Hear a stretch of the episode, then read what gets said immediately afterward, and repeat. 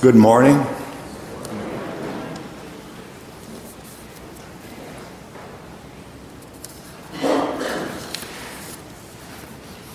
Please pray with me. Living God, help us so to hear your word, that we may truly understand, that understanding we may believe, and believing we may follow your way in all faithfulness seeking your honor and glory in all that we do. And all God's people said, Amen. The Old Testament scripture reading is from the book of Joshua, chapter 24, verses 14 through 21, found on page 252 of your Pew Bible. Again, Joshua 24 verses 14 through 21, page 252 in the Pew Bible.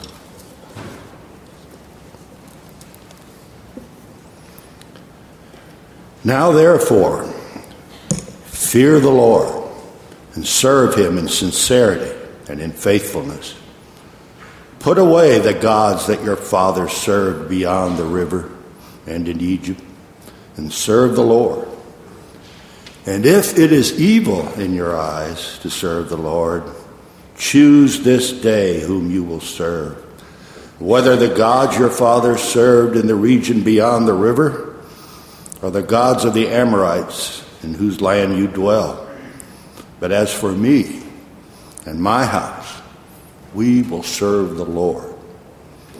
Then the people answered, Far be it from us that we should forsake the Lord to serve other gods. For it is the Lord our God who brought us and our fathers up from the land of Egypt, out of the house of slavery, and who did those great signs in our sight, and preserved us in all the way that we went, and among all the peoples through whom we passed. And the Lord drove out before us all the peoples, the Amorites who lived in the land. Therefore, we also will serve the Lord for he is our God. But Joshua said to the people, You are not able to serve the Lord, for he is a holy God. He is a jealous God. He will not forgive your transgressions or your sins. If you forsake the Lord and serve foreign gods, then he will turn and do you harm and consume you after having done you good. And the people said to Joshua, No, but we will serve the Lord.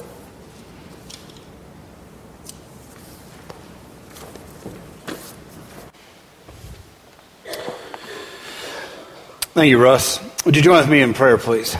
Dear God, we thank you for the promise of your Spirit that guides our understanding when we seek you. So, God, I pray that as uh, the words that I share, that they would be guided by your Spirit, and anything that diverts from your truth, that, that would be quickly forgotten. Thank you for the promise of your Spirit. In your son's name, Jesus Christ, that we pray. Amen. So this week we're beginning a three-part series, a three-part series of looking at the Trinity, Father, Son, and Holy Spirit. So this morning, as we look at the Father, um, there's a foundational basis for it. And part of that foundation comes from our history. And we are heirs. We are part of the Reformation um, from Martin Luther. Uh, important day last week of um, October 31st, Reformation Day. And um, if any hardcore Lutherans know what um, t- Tuesday is, I'll be impressed. It is Martin Luther's birthday on uh, November 10th. But uh, Martin Luther was a man who spoke up against some um, injustices and some problems that were going on in the, um, in the Roman Catholic Church of his day. And um, it's a thing that different men and women have done at different times in our society and in the history of our faith. One of those times was even about a thousand years before Martin Luther, and that was um, during the, the reign of Constantine in Rome. And there were some questions about trying to understand who God was, and specifically the Trinity. There was a man named Arius, and he had a theory, an idea that he was um, spreading around called um, Arianism, which was a teaching that stated that Jesus is the highest created being but does not share the same substance as the Father. So he was trying to identify who Jesus and God were, but really kind of different substances, different parts. And there was a group that um, Constantine had called together of theologians and priests and scholars to debate and discuss this, and they met at the Council of Nicaea. And in the process of their meeting and their discussion, they said that um, the, the idea of Arianism was heresy, was not factual, was not truthful. And from that was the um, from that discussion and that, that meeting is the the do- document that we know as the Nicene Creed, which we'll share together in stating our faith. And so we're a people that um, our creeds are important. Our creeds help us to understand and give um, definition and meaning to some of the areas of Scripture where maybe there's a little cloudiness. So this morning, as we begin looking at the Trinity, we begin with God the Father. And as I was preparing this sermon, I was reflecting on other times I had preached on God or on fathers, and usually it was earthly fathers. And it's different when you're looking at our Heavenly Father. And so, really, what does it mean or what does it look like for us to be God's children?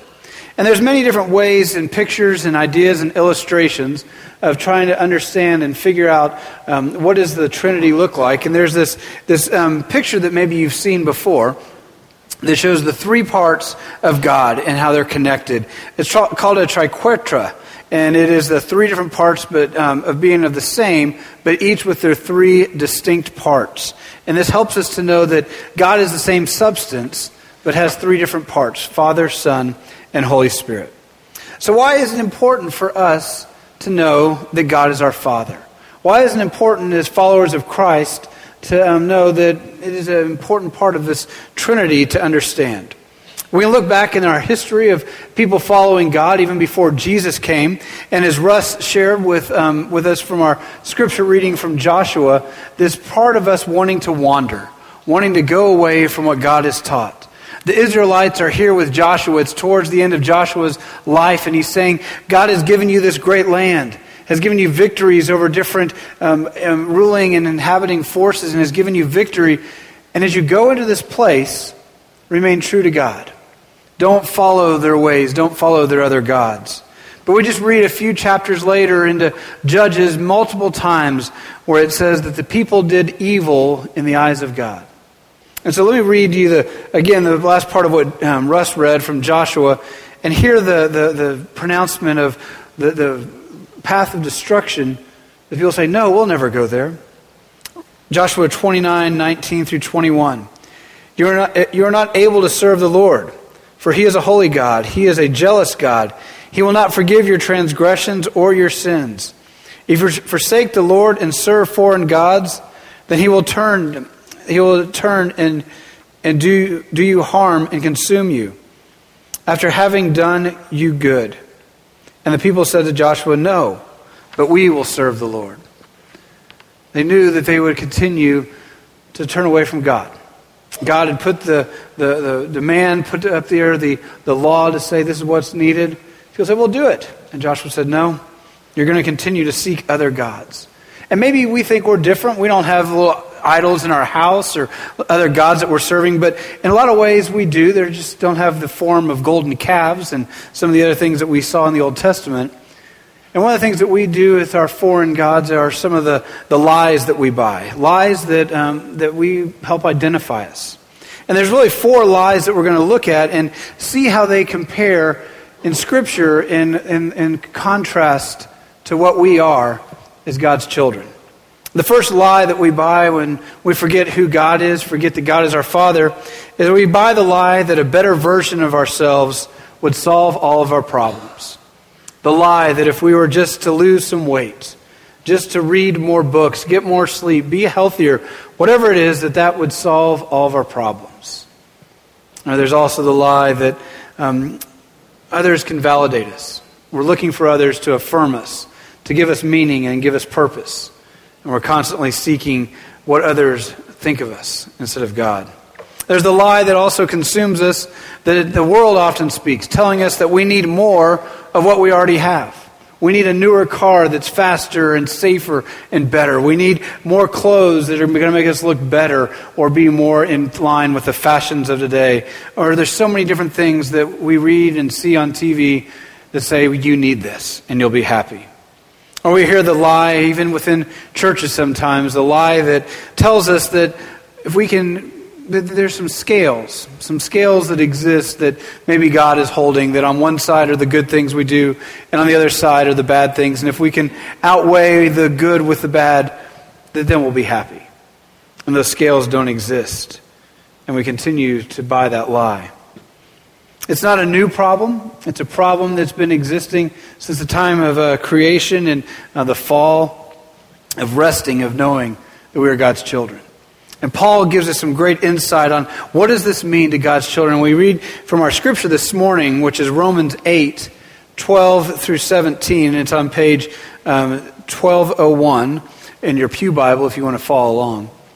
So here's the word of the Lord from Romans.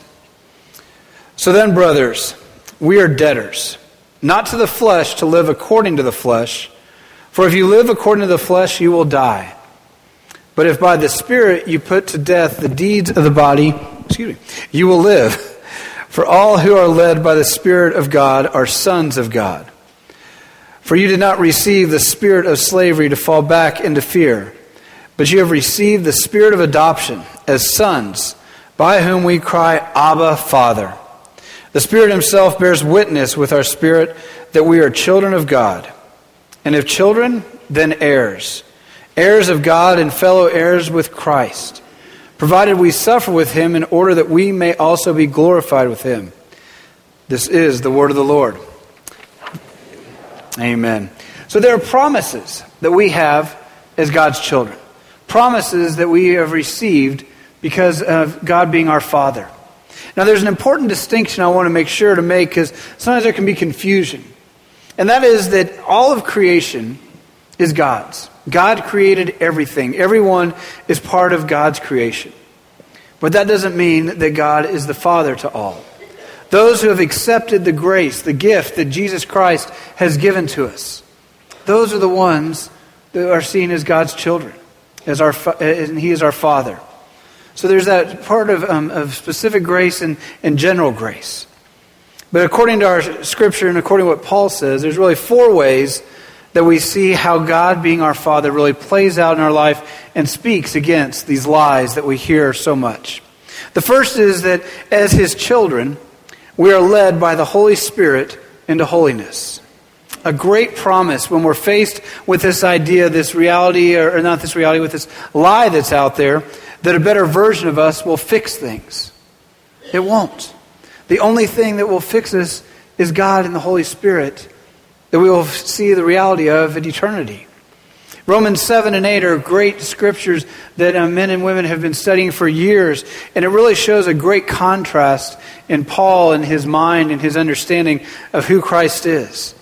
In Romans 7, he's laying out his problems, kind of some of the things that, that he's faced and challenges, and the things that he doesn't want to do. And this is one of those scriptures that most of us can relate to. In Romans 7:15 it says, "For I do not understand my own actions.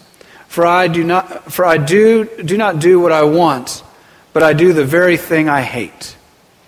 So what is it that's going on with Paul in Romans 7 where he has all these things that he's doing that he doesn't want to, that he, he doesn't um, plan to do? They're more of his sinful nature than his Christ-filled nature. The main difference we see in contrasting these two scriptures is the reliance on the Holy Spirit. The understanding and the seeking of the Holy Spirit that Paul demonstrates and shows in verse 8. I mean, excuse me, in chapter 8. So the promise that we as his children receive this, the Holy Spirit gives us a special, personal, close, loving relationship with our Heavenly Father. It's immediate, it's bold, and it's a bold access that we have to Him. And we have it through prayer, that gift that He gives us, His sons, His daughters, through prayer. The second promise that we have as children of God is that God has replaced fear with freedom. God has replaced fear with freedom. Many times we read throughout Scripture where God approaches people and says, Fear not. And I had some a lady at the end of the 8:30 service say, "Do you know how many times it says fear not in scriptures?" And I'm trusting her in this, so you know we'll, we'll just go with that. She said it's in there 365 times. Hmm, it's interesting. Fear not. We are people of fear. Fear that we haven't done enough. Fear that, um, that we're not good enough. And so, what do we do? We try to get others to validate us. When we're afraid of things, we get others to assure us, which is not a bad thing. But if that's our identity, is the assurance and the, the, the, the promise of other people, we're missing out on the great promises from God. Verse 15 from our scripture says that we have received a spirit of adoption as sons, as sons and daughters. Adoption is such a powerful word because it's not a word that you know, I was stuck with you or that I just happened to get you, but you were chosen. And that's the word that Paul uses in describing our relationship with God, that we have been adopted. A New Testament theologian and scholar, F.F. F. Bruce, says that the term adoption may have had a somewhat artificial sound in our ears. But to the Roman world of the first century AD, an adopted son was a son deliberately chosen by his adoptive father to perpetuate his name and inherit his estate.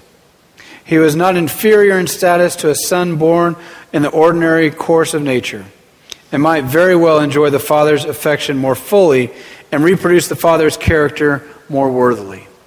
So there was no subservient or, you know, B level child for an adopted child. It was just as important, even more important, when looking at an adopted child. And so, really, for us, there's two eras in our life if we come to say yes to Jesus pre adoption and post adoption, pre salvation and after salvation. That we have been adopted, we've been given the Spirit. In 2 Corinthians 3:17 and it's a small part of a great scripture, a great part of scripture that says now the Lord is the Spirit and where the Spirit of the Lord is there is freedom. No more reason for fear, no more reason for bondage or, or worrying, am I enough? But freedom. Freedom that we are adopted into the family of God. Freedom that we are children of God and He's our loving Father. Offspring, then, as children of God, should show and reflect the way of our Father as we live out our days. And the third benefit that we have as heirs of God is that as His children, we can call Him Abba Father. For those of us who have been uh, studying Scripture for a while, this is a familiar, um, familiar Scripture of calling out God Abba Father. But for the, the hearer of this Scripture early on was significant because Abba is a, is a word for dad, which is Aramaic. And the Greek word for father is pater, which really shows an inclusion of the faith that we have of not only for the Jews but also the Gentiles. Abba was a word that Jesus would use in prayer when he was talking to God. And for a Jew to call God dad would be heresy. The old Jews wouldn't even mention the name Yahweh because they had such reverence. And here's Jesus who calls him dad, his son, and we are heirs with him. We have this lie that we hear throughout so many different things of that we need more than what we have. But with God as our Father, we are loved, we are welcome, we are adopted. We don't need any more because He has lavished His love upon us. It's a cry, not just saying that we can say, Abba, Father, but that we can cry, Abba, Father. Cry out to God, and He will hear us. It's childlike and joyous.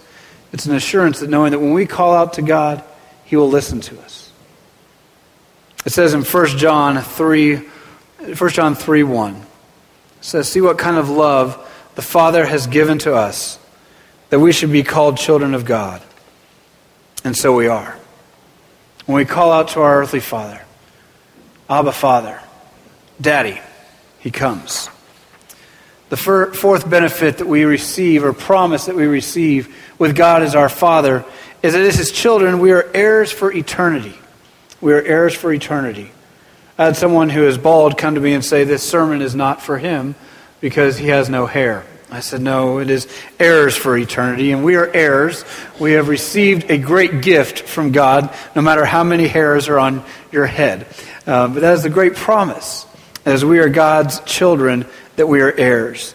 Verse 17 says that heirs of God and fellow heirs with Christ.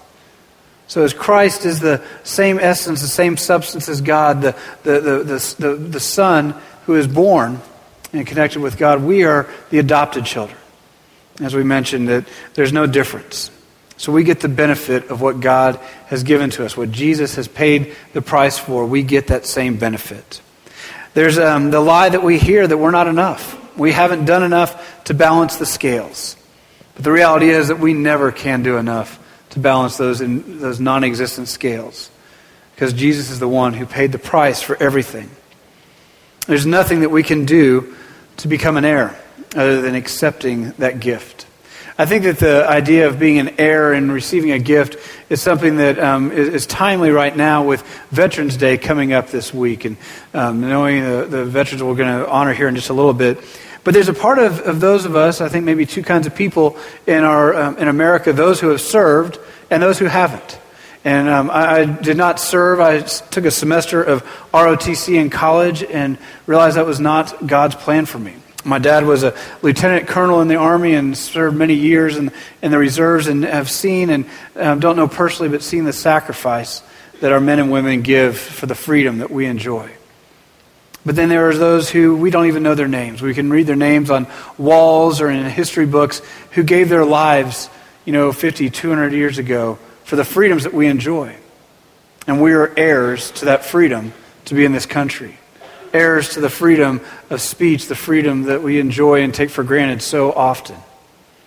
And it's a similar way that we are heirs of the great gift of God. We didn't do anything to earn our salvation from Jesus, to earn the gift that He has given to us, but He has offered it to us. And it's our choice to accept. And we have this idea of when we accept that, of, of the, the promise of the Holy Spirit and being sealed in baptism, Thomas Good, a Puritan preacher, um, gives us um, imagery of that sealing, and he says that, um, that we are given the highest form of assurance possible. There is nothing beyond it. It's the zenith assurance, a certainty of salvation, knowing that truly we are loved. Truly we are loved by our Heavenly Father in amazing ways. One of my favorite quotes from John Calvin that I had to learn and memorize when I was in seminary is one that helps to speak of our faith and the assurance of salvation. It says that faith is ultimately a firm and certain knowledge of God's benevolence toward us, founded upon the truth of the freely given promise, in Christ, both revealed in our minds and sealed upon our hearts by the Holy Spirit.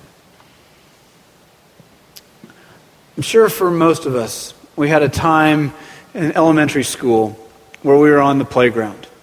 And, I don't know what went into this, and I'm not sure if it really happened to me, but I know it's happened to a lot of people where a discussion turns into an argument, and the argument goes down the path of, yeah, well, my dad can beat up your dad. And that's the discussion of whose dad is better. Why do we do this? Because we're in elementary school, we're young, we're insecure, and we're wanting someone to stand up for us. And probably the biggest and strongest person we can think of is hopefully our dad. But imagine if we were on that playground in elementary school and we were to say, Yeah, well, my dad created the universe. What's the comeback for that? There's not one. But it is heirs of God, we can say that. My Father created the universe. My Father loves me unconditionally. And He loves us all and gives us His grace. And that we are heirs because of that. Tim Keller tells a story of a time that he was on a panel with a few other um, people of other faith, and there was a discussion forum going on. And there was discussion about the idea of, of God as king. And all the other faiths talked about, yes, that they, they see and they know that their God is, is a king and the same as we do, and powerful to rule other over. But then the discussion went into the reality that we as Christians call God Father, call recognize God as our Father. And Tim Keller went on to, to talk a little bit about this and said, Yes, our God is a king. He is all powerful, He is almighty. But when you see that your God is the king, when you're a child, you're able to go to that king at 3 a.m. and ask for a glass of water.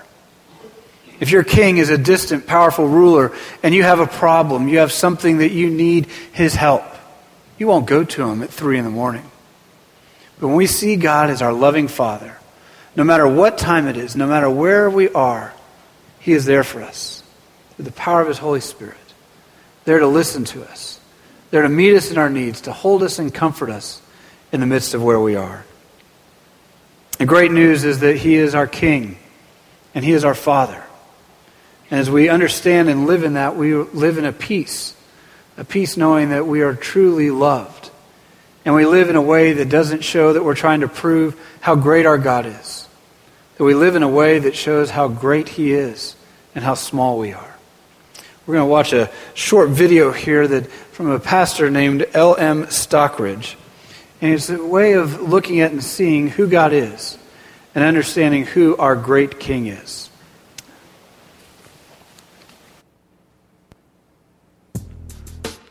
The Bible says, My king is the king of the Jews. He's the king of Israel. He's the king of righteousness. He's the king of the ages. He's the king of heaven. He's the king of glory. He's the king of kings. And he's the Lord of lords. That's my king. I, I wonder, do you know him? my king is a sovereign king. No means of measure can define his limitless love. He's enduringly strong. He's entirely sincere. He's eternally steadfast. He's immortally graceful. He's imperially powerful. He's impartially merciful. Do you know him? He's the greatest phenomenon that has ever crossed the horizon of this world. He's God's son. He's a sinner's savior. He's the centerpiece of civilization. He's unparalleled. He's unprecedented. He is the loftiest idea in literature. He's the highest personality in philosophy. He's the fundamental doctrine of true theology. He's the only one qualified to be an all sufficient Savior. I wonder if you know him today. He supplies strength for the weak. He's available for the tempted and the tried. He sympathizes and he saves. He strengthens and sustains. He guards and he guides. He heals the sick. He cleanses the lepers. He forgives sinners. He discharges debtors. He delivers the captive. He defends the feeble. He blesses the young. He serves the unfortunate. He regards the aged. He rewards the diligent and he beautifies the meek. I wonder if you know him. He's the key to knowledge. He's the wellspring of wisdom. He's the doorway of deliverance. He's the pathway of peace. He's the roadway of righteousness. He's the highway of holiness. He's the gateway of glory. Do you know him? Well, life is matchless. His goodness is limitless. His mercy is everlasting. His love never changes. His word is enough. His grace is sufficient. His reign is righteous. And his yoke is easy. And his burden is light. I wish I could describe him to you. Yes, he's indescribable. He's incomprehensible. He's invincible. He's irresistible. You can't get him out of your mind. You can't you can't get him off of your hand. You can't outlive him and you can't live without him. Well, the Pharisees couldn't stand him, but they found out they couldn't stop him. Pilate couldn't find any fault in him. Herod couldn't kill him. Death couldn't handle him. And the grave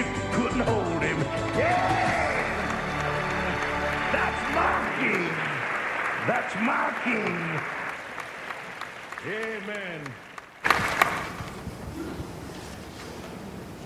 He is the centerpiece of civilization, and I get to call him Dad. Let's pray. Father, we are thankful that we get to be your children and everything that means for our lives. We recognize your goodness and your faithfulness. What a privilege it is to be able to call out to the King at three in the morning or when we're most in need.